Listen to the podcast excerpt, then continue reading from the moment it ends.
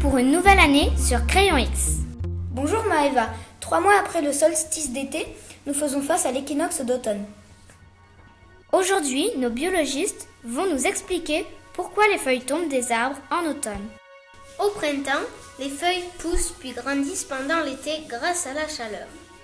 Elles sont vertes grâce à la chlorophylle, un pigment vert. Oui Bastien, mais alors, pourquoi elles changent de couleur en automne? Ce n'est pas compliqué Marine. Quand c'est l'automne, l'arbre prépare son hibernation comme les animaux. Regarde cette petite marmotte, elle a tout ce qu'il faut pour l'hiver.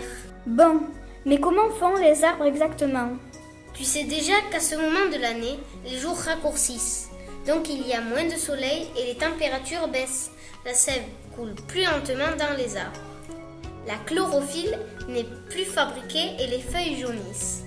Mais pourquoi elles tombent après?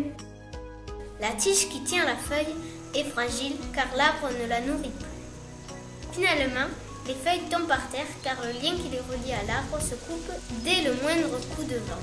Mais alors, à chaque feuille tombée, il y a un trou dans l'arbre? Non, rassure-toi Marine. L'arbre cicatrise en fabriquant du liège à cet endroit. C'est là que poussera le nouveau bourgeon et la nouvelle feuille au printemps. Voilà Polo, maintenant que vous avez bien compris pourquoi les feuilles tombent, faites comme nous.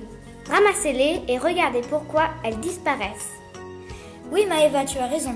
Non seulement elles tombent, mais elles disparaissent. Mais où vont-elles donc? Ce sera notre prochaine énigme. L'aventure continue sur Crayon X. À bientôt